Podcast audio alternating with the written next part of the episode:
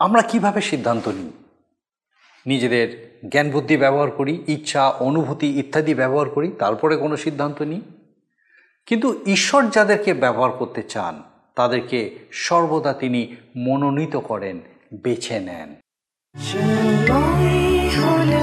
হৃদয় খোলো, শ্রবণ করো।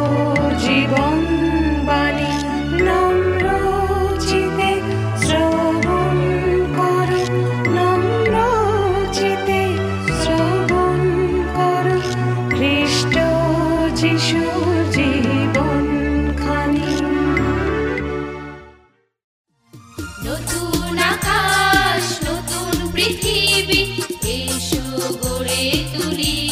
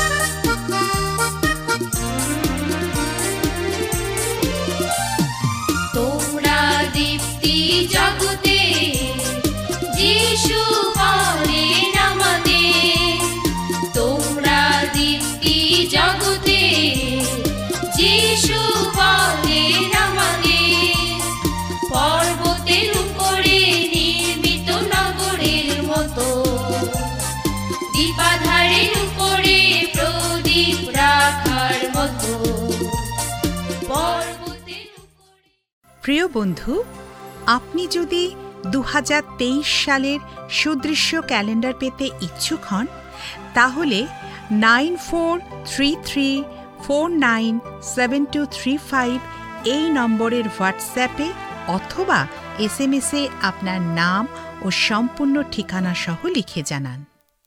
নমস্কার। প্রভু যীশু খ্রিস্টের মধুর নামে জীবনবাণী অনুষ্ঠানে আপনাকে স্বাগত জানাই।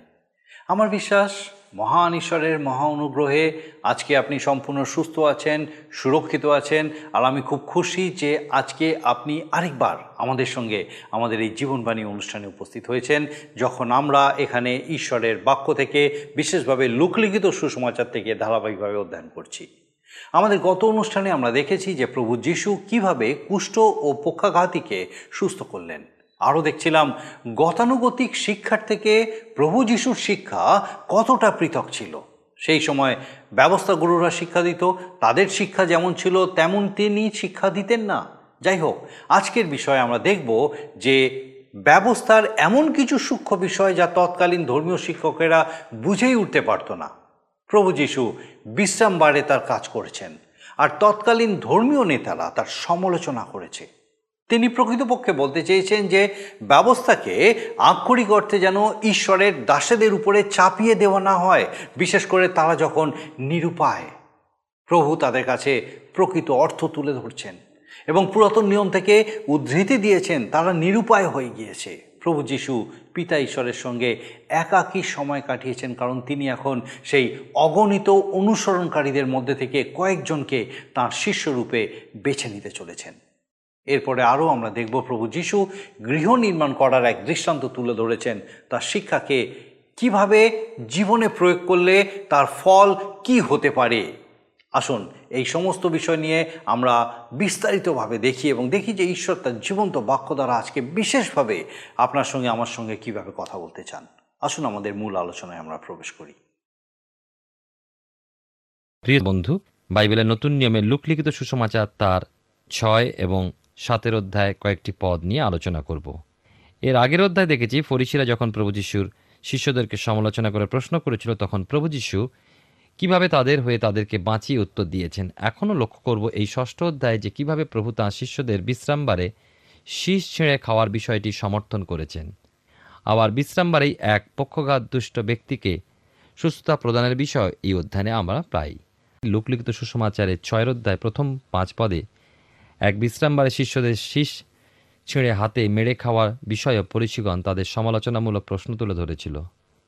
প্রকৃতপক্ষে শিষ্যরা মসির মাধ্যমে প্রদত্ত ঐশ্বরিক বিধান লঙ্ঘন করেননি, কারণ দ্বিতীয় বিবরণ তার তেইশের অধ্যায় চব্বিশ পঁচিশ পদে পাই, প্রতিবাসীর দ্রাক্ষাক্ষেত্রে গেলে তুমি আপন ইচ্ছানুসারে তৃপ্তি পর্যন্ত দ্রাক্ষা ফল ভোজন করিতে পারিবে, কিন্তু পাত্রে করিয়া কিছু লইবে না। প্রতিবাসীর শস্যক্ষেত্রে গেলে তুমি আপন হস্তে শীষ ছিঁড়িতে পারিবে, কিন্তু আপন প্রতিবাসীর শস্যক্ষেত্রে কাস্তা দিবে না। এই বাক্য অনুযায়ী দেখা যায়, যদি কাস্তে লাগানো যায়, তবেই শস্য সংগ্রহ বা ফসল কাটা বোঝায় নচেত নয়। ফরিসিরা তাদের নিজেদের মনের মতো করে উপদেশের বা ব্যবস্থার ব্যাখ্যা গ্রহণ করত। প্রভু যীশু ফরিসিদের উত্থাপিত কোনো বিষয় সম্পর্কে তাদের সঙ্গে তর্ক করতে চাইতেন না। শিষ্যরা যে বিশ্রামবার লঙ্ঘন করেন, এ বিষয়ে তিনি উত্তর দিতে ইচ্ছুক হলেন না। কিন্তু তিনি পুরাতন নিয়মের একটা ঘটনা তুলে ধরলেন, যেখানে দাউদের জীবনকে দেখালেন যে তিনি সত্যিই মসির প্রদত্ত ব্যবস্থা ভেঙেছিলেন। আক্ষরিকভাবে এই ব্যবস্থা পালনের যে কোনো মূল্য নেই, প্রভু তা প্রকাশ করলেন। সত্য আত্মায় জাকৃত হয়, তাই ঈশ্বরে গ্রাহ্য।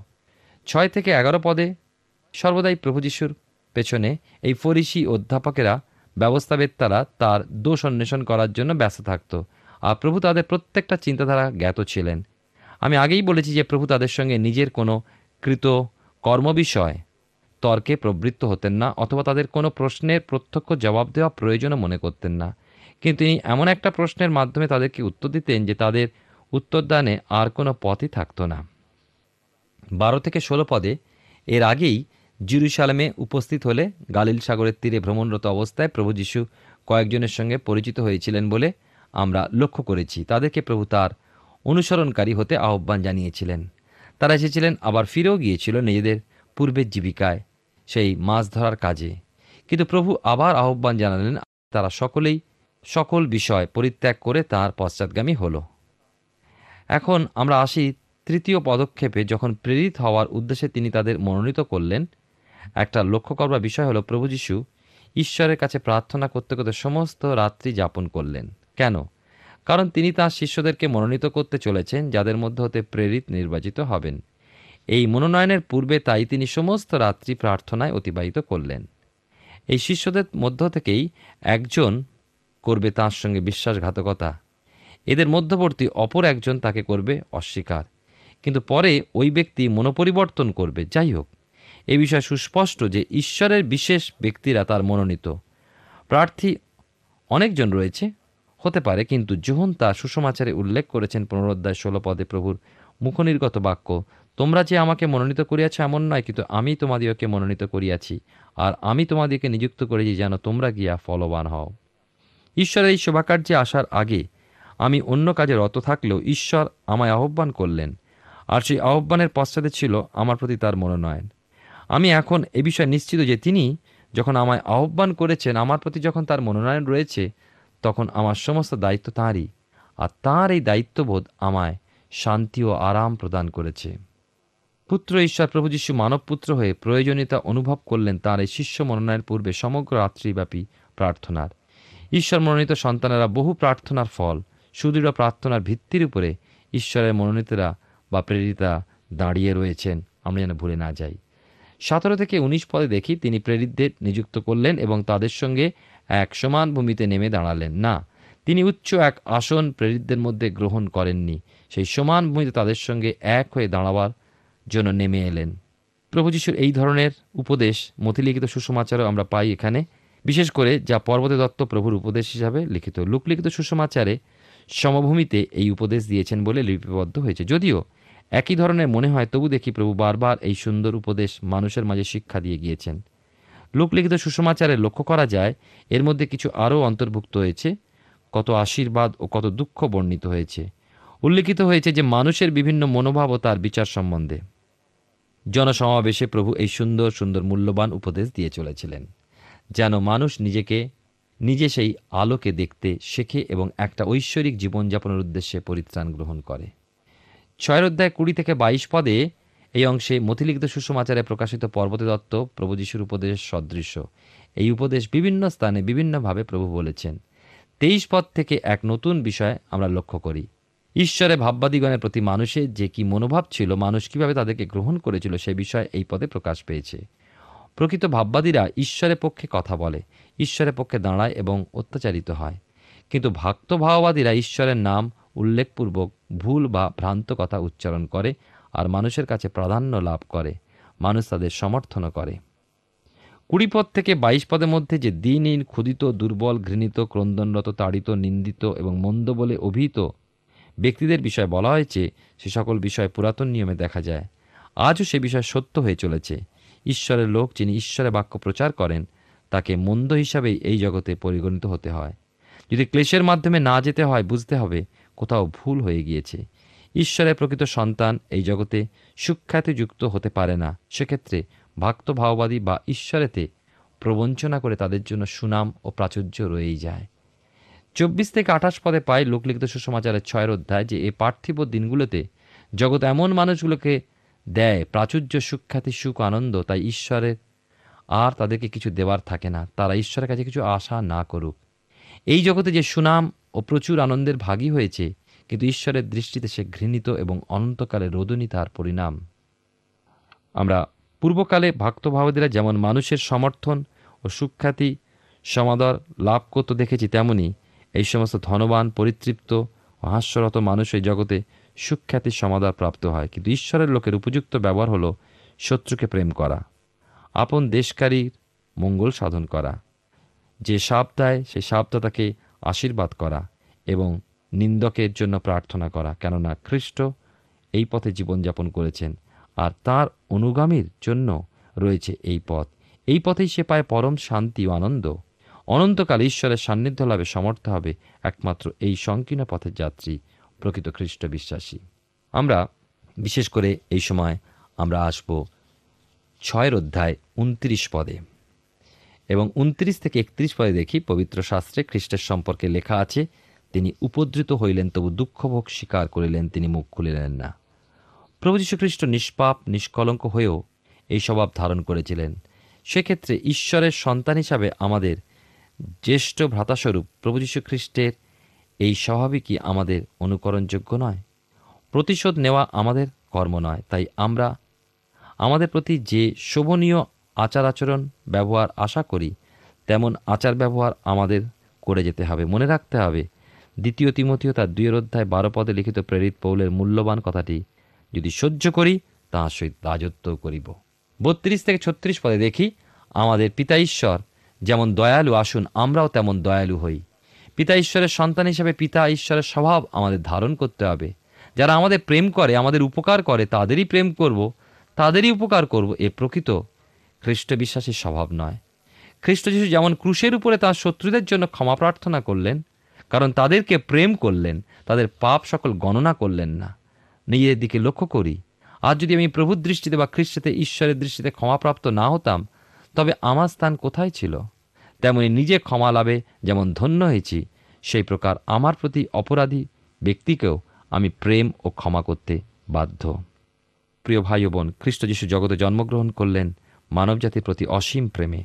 কারণ ঈশ্বর জগৎকে এমন প্রেম করিলেন যে আপনার একজাত পুত্রকে দান করিলেন, যেন যে কেউ তাতে বিশ্বাস করে সে বিনষ্ট না হয় কিন্তু অনন্ত জীবন পায়। সাঁত্রিশ থেকে আটত্রিশ পরে দেখি যে কারও দোষ ধরা বা কারও বিচার করা খ্রিস্ট বিশ্বাসীর নীতিবিরুদ্ধ। খ্রিস্টের বিষয়ে পবিত্র শাস্ত্র প্রমাণ দেয় মেষশাবক যেমন হতহিবার জন্য নিত হয়, মেশি যেমন লোমছেদকের সম্মুখে নীরব হয়, সেইরূপ তিনি মুখ খুলিলেন না। কেন খোলেননি? কেননা শাস্ত্র বলে, তার প্রাণ যখন দোষার্থক বলি উৎসর্গ করিবে, তিনি আপন প্রাণের শ্রমফল দেখিবেন, তৃপ্ত হইবেন। বিচার ভার খ্রিস্টের হস্তে তা একসময় অবশ্যই সম্পন্ন হবে আজ ঈশ্বরের সন্তান হিসাবে আমাদেরকে খ্রিস্টের স্বভাব ধারণ করেই চলতে হবে। প্রেম ও দয়া প্রদর্শন করতে হবে মানুষের প্রতি। যদি দয়া করি, আমরাও তার দয়া প্রাপ্ত হব। যদি দান করি, ঈশ্বরও আমাদের প্রদান করবেন। শাস্ত্র বলে, প্রেরিত তার কুড়ির অধ্যায় পঁয়ত্রিশ পদে, দুর্বল দিকে সাহায্য করিতে হইবে এবং প্রভু যিশুর বাক্য স্মরণ করা উচিত, কেননা তিনি আপনি বলিয়াছেন, গ্রহণ করা অপেক্ষা বরং দান করা ধন্য হইবার বিষয়। হিতপদেশ তার এগারো অধ্যায় পঁচিশ পদে পাই দানশীল ব্যক্তি পরিতৃপ্ত হয় জল সেচনকারী আপনীয় জলে সিক্ত হয়। পরাৎপর ঈশ্বরের সন্তান হওয়ায় এ সকল আমাদের গন্তব্য পথ।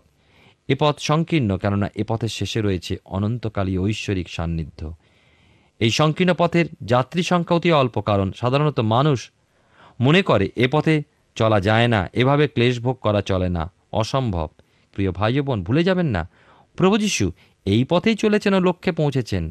তিনি বলেছেন, যুগান্ত পর্যন্ত তিনি আমাদের অর্থাৎ তার অনুগামীদের সঙ্গে সঙ্গে আছেন, তাহলে অসম্ভব কোথায়? ইহজীবনে প্রতিটি মুহূর্তে আটত্রিশ পদের শেষ অংশটুকুই মনে রেখে পথ চলতে হবে। তোমরা যে পরিমাণে পরিমাণ করো, সেই পরিমাণে তোমাদের নিমিত্তে পরিমাণ করা যাইবে। খ্রিস্টই আমাদের সাহায্যকারী।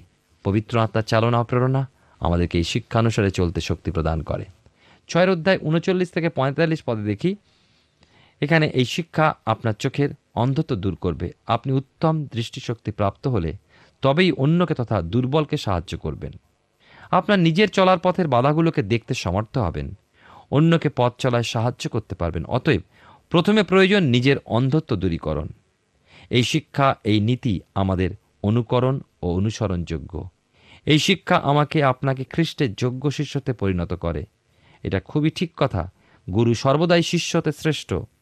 প্রিয় ভাই বোন খ্রিস্টীয় লক্ষ্য হল খ্রিস্টের পরিমাপে বৃদ্ধিপ্রাপ্ত হওয়া।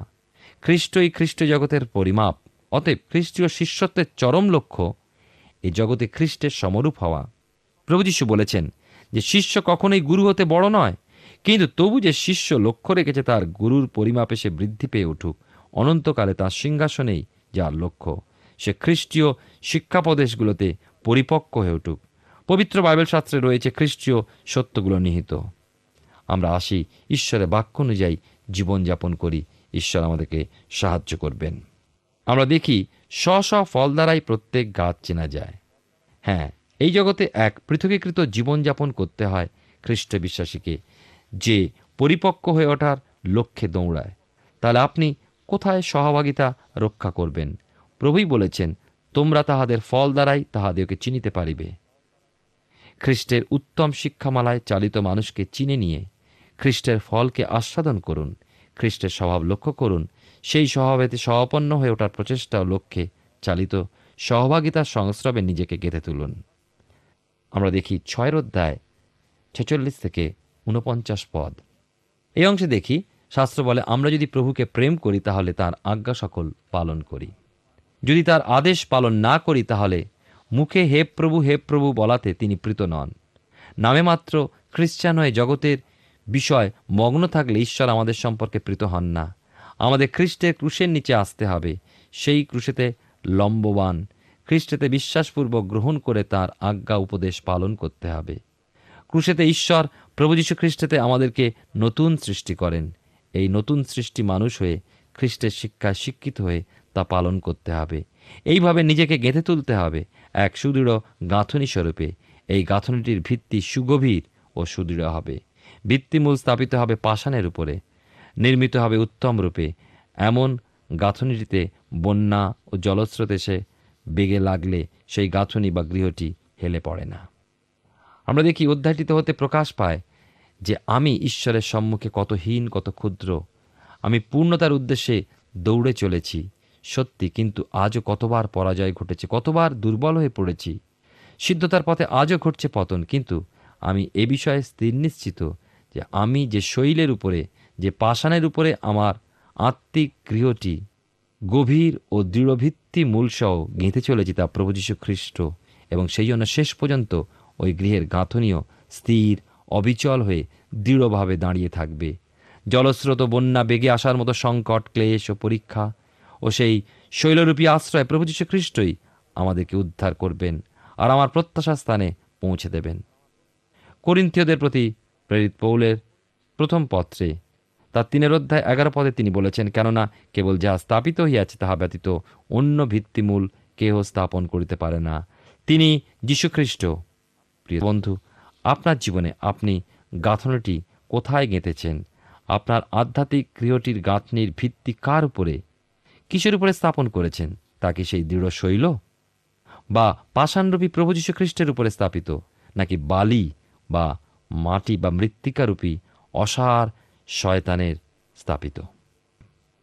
লুকলিখিত সুষমাচারে সাতের অধ্যায় আমরা আসব এবারে। এই সপ্তম অধ্যায়ে আমরা প্রভুর আরোগ্য সাধন কার্যে একটা সূক্ষ্ম বিবরণ পাই। এক্ষেত্রে লক্ষ্য করব এক শতপতির একজন দাসের বিষয়, যদিও ওই অসুস্থ দাসের সঙ্গে প্রত্যক্ষভাবে প্রভু যোগাযোগ করেননি, তথাপি কি আশ্চর্যভাবেই না তিনি তাকে সুস্থ করলেন, সে বিষয় আমরা পাঠ করতে চলেছি। ডাক্তার লুকি একমাত্র বিবরণ দিয়েছেন নাইন নগরের বিধবার মৃত পুত্র সন্তানের পুনর্জীবন প্রাপ্তির সংবাদ। সুষমাচার লেখক হিসাবে একমাত্র ডাক্তার লুকি মৃত্যু হতে দুজন ব্যক্তির পুনর্জীবন লাভের বিষয়ে বিবৃত করেছেন। অপর পুনর্জীবন প্রাপ্ত ব্যক্তি হল জাইরের কন্যা, যার বিষয় আটের অধ্যায় চুয়ান্ন এবং পঞ্চান্ন পদে পাওয়া যায়। এই অধ্যায় আঠারোটি দৃষ্টান্তের প্রথমটি লুক একাই বিবৃত করেছেন। এই অধ্যায়ে পাই একজন ফরিসির বাড়িতে প্রভু যীশু ভোজনের নিমন্ত্রণ রক্ষা করেছিলেন। সেখানে একজন স্ত্রীলোক তার পা তৈলাভিষিক্ত করেছিল। দুজন ঋণীর দৃষ্টান্তটি প্রকাশ করে যে পথের ধারের ওই স্ত্রীলোক বরং ফরিসি সিমন অপেক্ষা উচ্চ স্থানের যোগ্য। এখন প্রথমে শতপতির দাসের সুস্থতা প্রাপ্তির বিষয় লক্ষ্য করি এক থেকে দশ পদে। প্রভু কফর নামে প্রবেশ করেছেন আর এই নগরে বহু রোমীয় সৈন্য ছিল। এমন একশো জন সৈন্যের উপরে নিযুক্ত রোমীয় কার্যদক্ষ এক শতপতি ছিলেন, যার মধ্যে প্রগাঢ় বিশ্বাস ছিল আর জিহুদীদের প্রতি তার প্রেমবশত কফরনাহামে ওই শতপতি এক সমাজগৃহ নির্মাণ করে দিয়েছিলেন। সেই শতপতি তার অধীনস্থ সৈন্যদের উপরে তার কর্তৃত্বাধিকার বশত তাদেরকে যে মুহূর্তে যে আদেশ করতেন তারা তা মান্য করত। শতপতি উপলব্ধি করেছিলেন, প্রভু যীশু এমনই একজন কর্তৃত্বাধিকারী যে তিনি রোগের উপরে আশ্চর্য ক্ষমতাশালী এবং তার দূর করতে সমর্থ। তার বাক্যমাত্রেই শতপতির দাস সুস্থ হবে, এই বিশ্বাস শতপতির মধ্যে ছিল। আর প্রভুও শতপতির এই বিশ্বাস সম্মান দিয়েছিলেন। বলেছিলেন, ইসরায়েলের মধ্যে এত বড় বিশ্বাস দেখতে পাই নাই। প্রভু যীশু দুটি বিষয়ে আশ্চর্য হয়েছিলেন। এক শতপতির মধ্যস্থিত বিশ্বাস লক্ষ্য করে এবং ইসরায়েলের মধ্যস্থিত অবিশ্বাসকে লক্ষ্য করে। এগারো থেকে ষোলো পদে যখন আসি, এখানে দেখি ডাক্তার লোক একমাত্র এই ঘটনাটি উল্লেখ করেছেন। এ হলো এক পুনর্জীবন প্রাপ্তির ঘটনা। এ কিন্তু পুনরুত্থান বলা যায় না। প্রভু যীশু যে সমস্ত মৃতদেরকে পুনর্জীবিত করেছিলেন, সে সমস্ত ব্যক্তি পূর্ণ জীবনপ্রাপ্ত হয়ে পরবর্তী সময়কালে আরও একবার মারা গিয়েছে। তাদের ইহ জীবনের শেষও হয়েছে তখনই। জীবনের অধিপতি প্রভু যীশু মৃত্যুর উপরে তার ক্ষমতা রয়েছে। এই জন্য যখন প্রয়োজন মনে করেছেন, এগিয়ে গিয়েছেন সেই মৃত শরীরে তাদের জীবনকে ফিরিয়ে আনার উদ্দেশ্যে। আর তারা জীবনকে ফিরে পাওয়ার পর ইহ জগতে আরও কিছু সময় অতিবাহিত করে অবশেষে বহুদিন পর মৃত্যু স্বীকার করেছিল। কিন্তু একমাত্র প্রভু যীশু খ্রিস্টই কবর হতে পুনরুত্থিত হয়েছিলেন এবং স্বর্গে গমন করেছিলেন। ইহজগতে তাকে আর মৃত্যু স্বীকার করতে হলো না, কারণ রক্ত মাংসের শরীরে তিনি পুনরুত্থানের পর এই জগতে মানবদেহে বাস করেননি। এ হলো পুনরুত্থান যে একমাত্র প্রভু যিশুই প্রাপ্ত হয়েছেন, তাই তিনি হলেন একমাত্র নিদ্রাগতদের প্রথম জাত, অগ্রিমাংশ, প্রথম ফল। এক মহিমানের দেহে তিনি পুনরুত্থিত হয়ে উঠলেন। একটা দিন আস যেদিন খ্রিস্টদের নিদ্রাগত এবং খ্রিস্টদের জীবিত বিশ্বাসীগণ রূপান্তরিত হয়ে উঠবে, প্রাপ্ত হবে মহিমাময় শরীর, পরম উল্লাসের সেই মুহূর্ত। প্রভুর কাছে মধ্যাকাশে তারা ঊর্ধ্বে নিত হয়ে যাবে, আর সেই শরীর কখনো মরবে না। নাইন নগরে বিধবার একটি মাত্র পুত্র মারা গেলে লোকেরা সেই মৃতদেহ নিয়ে বহন করে চলেছিল বাইরে। একমাত্র মৃতপুত্রের বিধবা মাকে লক্ষ্য করে প্রভু করুণাবিষ্ট হলেন, সান্ত্বনা দিয়েছিলেন, কেঁদো না।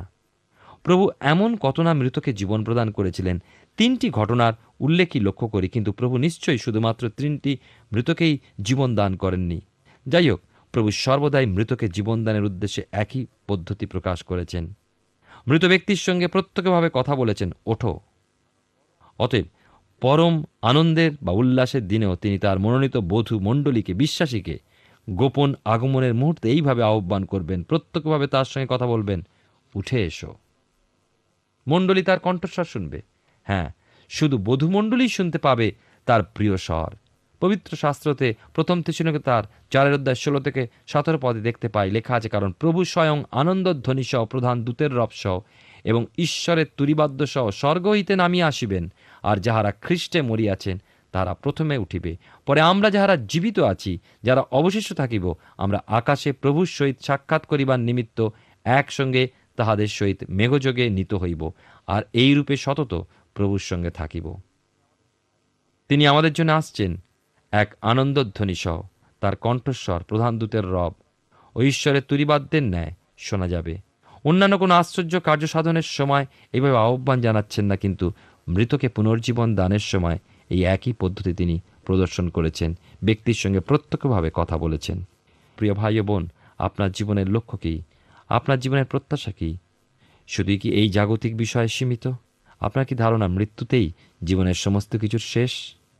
এই পাঠ হতে কি আপনি আপনার লক্ষ্য, প্রত্যাশা সম্পর্কে এবং মৃত্যুর পরবর্তী, অনন্তকালীন জীবন সম্পর্কে সুনিশ্চিত ধারণা লাভ করেছেন? প্রভু যীশু খ্রিস্ট মানব পরিত্রাতা, মৃত্যুঞ্জয়ী পুনরুত্থিত। তার প্রথম আগমন, মৃত্যু ও পুনরুত্থান স্বর্গারোহণ। যেমন বাস্তব ঘটনা, তেমনি তার গোপন আগমন দ্বিতীয় প্রকাশ্য আগমন ও বিচার সকলই বাস্তবভাবে সম্পন্ন হবে। তাঁর সম্মুখাসম্মুখী হয়ে তাঁর সাক্ষাৎ লাভের জন্য আপনি প্রস্তুত আছেন কি? অনন্তকালে তার সঙ্গে স্বর্গীয় মহিমায় বাস করার উদ্দেশ্যে আসুন, বিশ্বাসপূর্বক ধৈর্যসহ এই জগতে আমাদের প্রবাসকাল যাপন করি। ঈশ্বর আপনার জীবনে মঙ্গল করুন। আমরা সাধু লোকলিখিত সুষমাচার থেকে ধারাবাহিকভাবে অধ্যয়ন করছি। আমার বিশ্বাস, মহান ঈশ্বর তার জীবন্ত বাক্য দ্বারা আপনার সঙ্গে বিশেষভাবে আজকে কথা বলেছেন। আমরা দেখলাম প্রভু যিশু একান্তে প্রার্থনার মধ্যে দিয়ে সেই বারো জনকে তার বিশেষ শিষ্যরূপে মনোনীত করলেন। লক্ষ্য করুন, ঈশ্বর যাদেরকে ব্যবহার করতে চান, তাদেরকে সর্বদা মনোনীত করা হয়, বেছে নেওয়া হয়। আজকের দিনে আমরা নিজেদের জ্ঞান বুদ্ধি ইচ্ছা অনুভূতি ইত্যাদি ব্যবহার করি, সিদ্ধান্ত নেওয়ার জন্য। কিন্তু আমাদের উচিত যে কোনো সিদ্ধান্ত নেওয়ার আগে ঈশ্বরের সঙ্গে সময় দেওয়া যেন সঠিক সিদ্ধান্ত নিতে পারি। খ্রিস্টের পথে আমাদের চলা উচিত তার অনুগামী হয়ে। এই পথেই আমরা পাই সেই পরম শান্তি ও আনন্দ। এই পথ সংকীর্ণ, কারণ এই পথের শেষে রয়েছে অনন্তকালের ঐশ্বরিক সান্নিধ্য। এই সংকীর্ণ পথের যাত্রী সংখ্যায় অতি অল্প, কারণ সাধারণত মানুষ মনে করে এই পথে চলা যায় না। এভাবে ক্লেশভোগ করা যায় না, এটা অসম্ভব। কিন্তু ভুলে যাবেন না, প্রভু যিশু এই পথে চলেছেন ও লক্ষ্যে পৌঁছেছেন।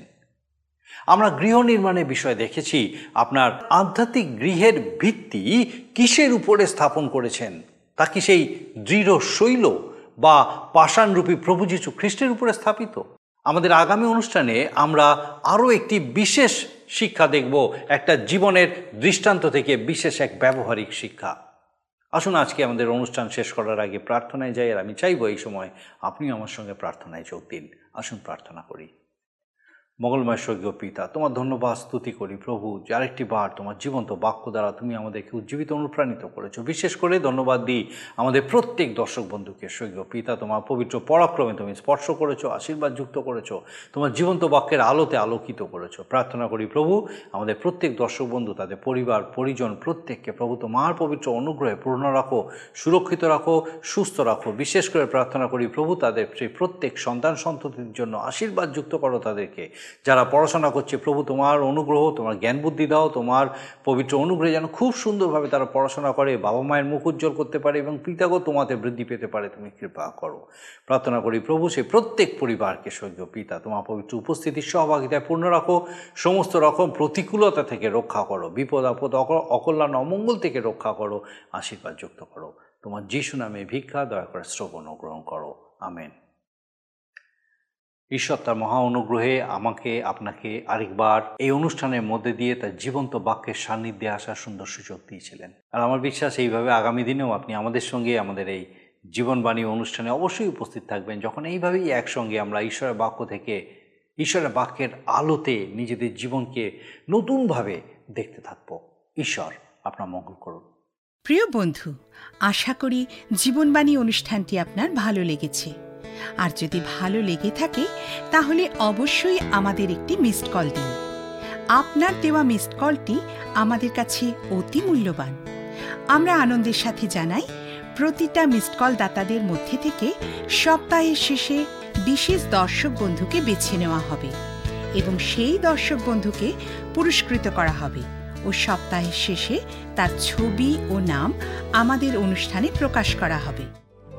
গত সপ্তাহের বিজয়ী দর্শক বন্ধুরা হলেন দক্ষিণ গোয়া থেকে দোলা সিং ও হাওড়া থেকে ঝর্ণা সিংহ। আমাদের মিসড কল দেবার নম্বরটি হল zero four four four nine zero eight one two nine zero. আপনি প্রার্থনা ও আরও অধিক জানতে আগ্রহী হলে আমাদের সঙ্গে অবশ্যই ফোনের মাধ্যমে যোগাযোগ করতে পারেন। আমাদের mobile number nine four three three four nine seven two three five এবং আরেকটি হল nine four three three eight zero three seven double five. আর আমাদের ঠিকানা টিভি স্ক্রিনে আপনারা দেখে নিন। ধন্যবাদ। ভালো থাকুন, সুস্থ থাকুন।